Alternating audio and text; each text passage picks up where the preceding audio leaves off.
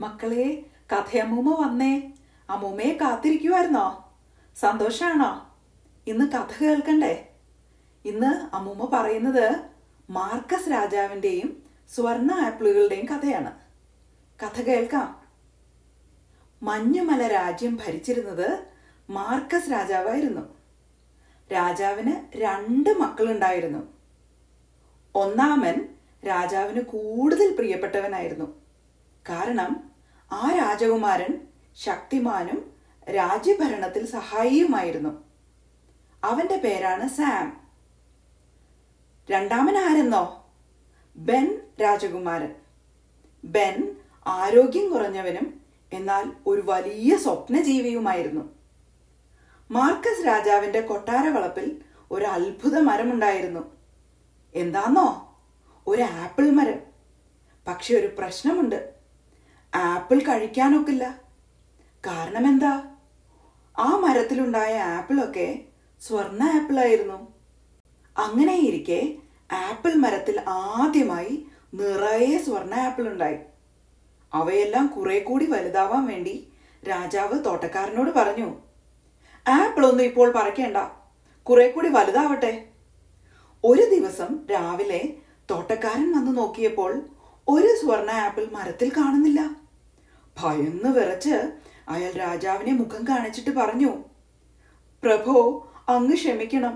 എന്താ സംഭവിച്ചതെന്ന് അറിയില്ല ഇന്ന് രാവിലെ ഞാൻ ചെന്ന് നോക്കിയപ്പോൾ ഒരു സ്വർണ ആപ്പിൾ മരത്തിൽ കാണുന്നില്ല.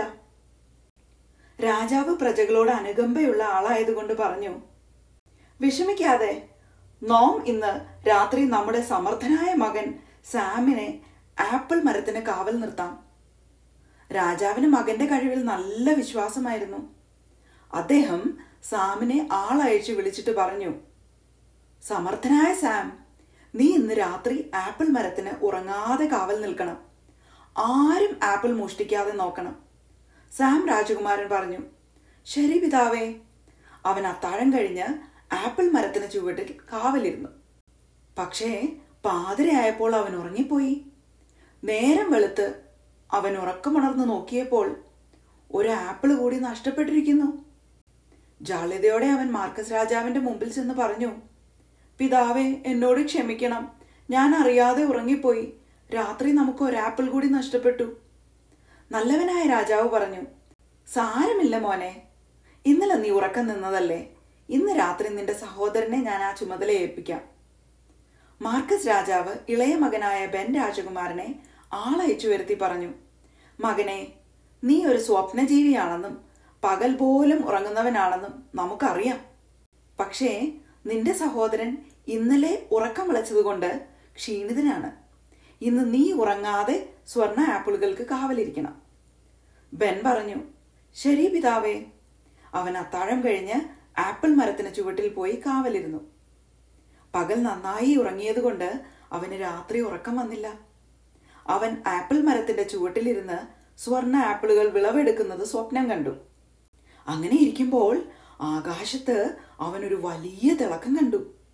എന്തായിരിക്കും? ഒരു ഹെലികോപ്റ്ററോളം വലുപ്പമുള്ള സ്വർണ പക്ഷി ആപ്പിൾ മരത്തിന് നേരെ പറന്നു വരുന്നു. അവൻ അത് കണ്ട് അതിശയത്തോടെ വാ പൊളിച്ചിരുന്നു. വായൊന്ന് അടയ്ക്കുന്നതിന് മുമ്പ് ആ പക്ഷി ഒരു ആപ്പിൾ കൊത്തിയെടുത്ത് പറന്നു കഴിഞ്ഞു.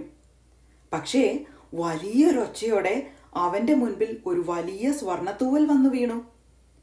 അതിനൊരു വാഴയിലയോളം വലിപ്പമുണ്ടായിരുന്നു.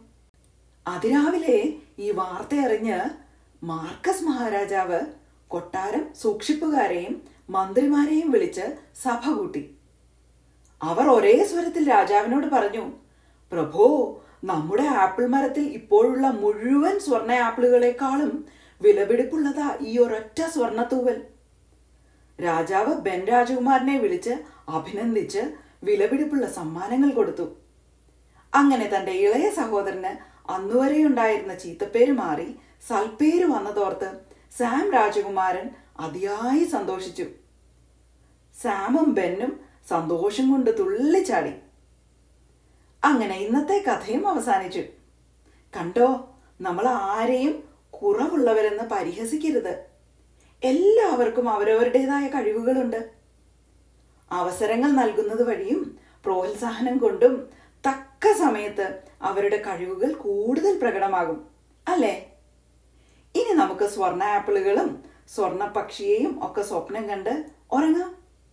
കഥയമ്മൂമ്മ പുതിയ കഥയുമായി നാളെ വരാട്ടോ. Good night sweet dreams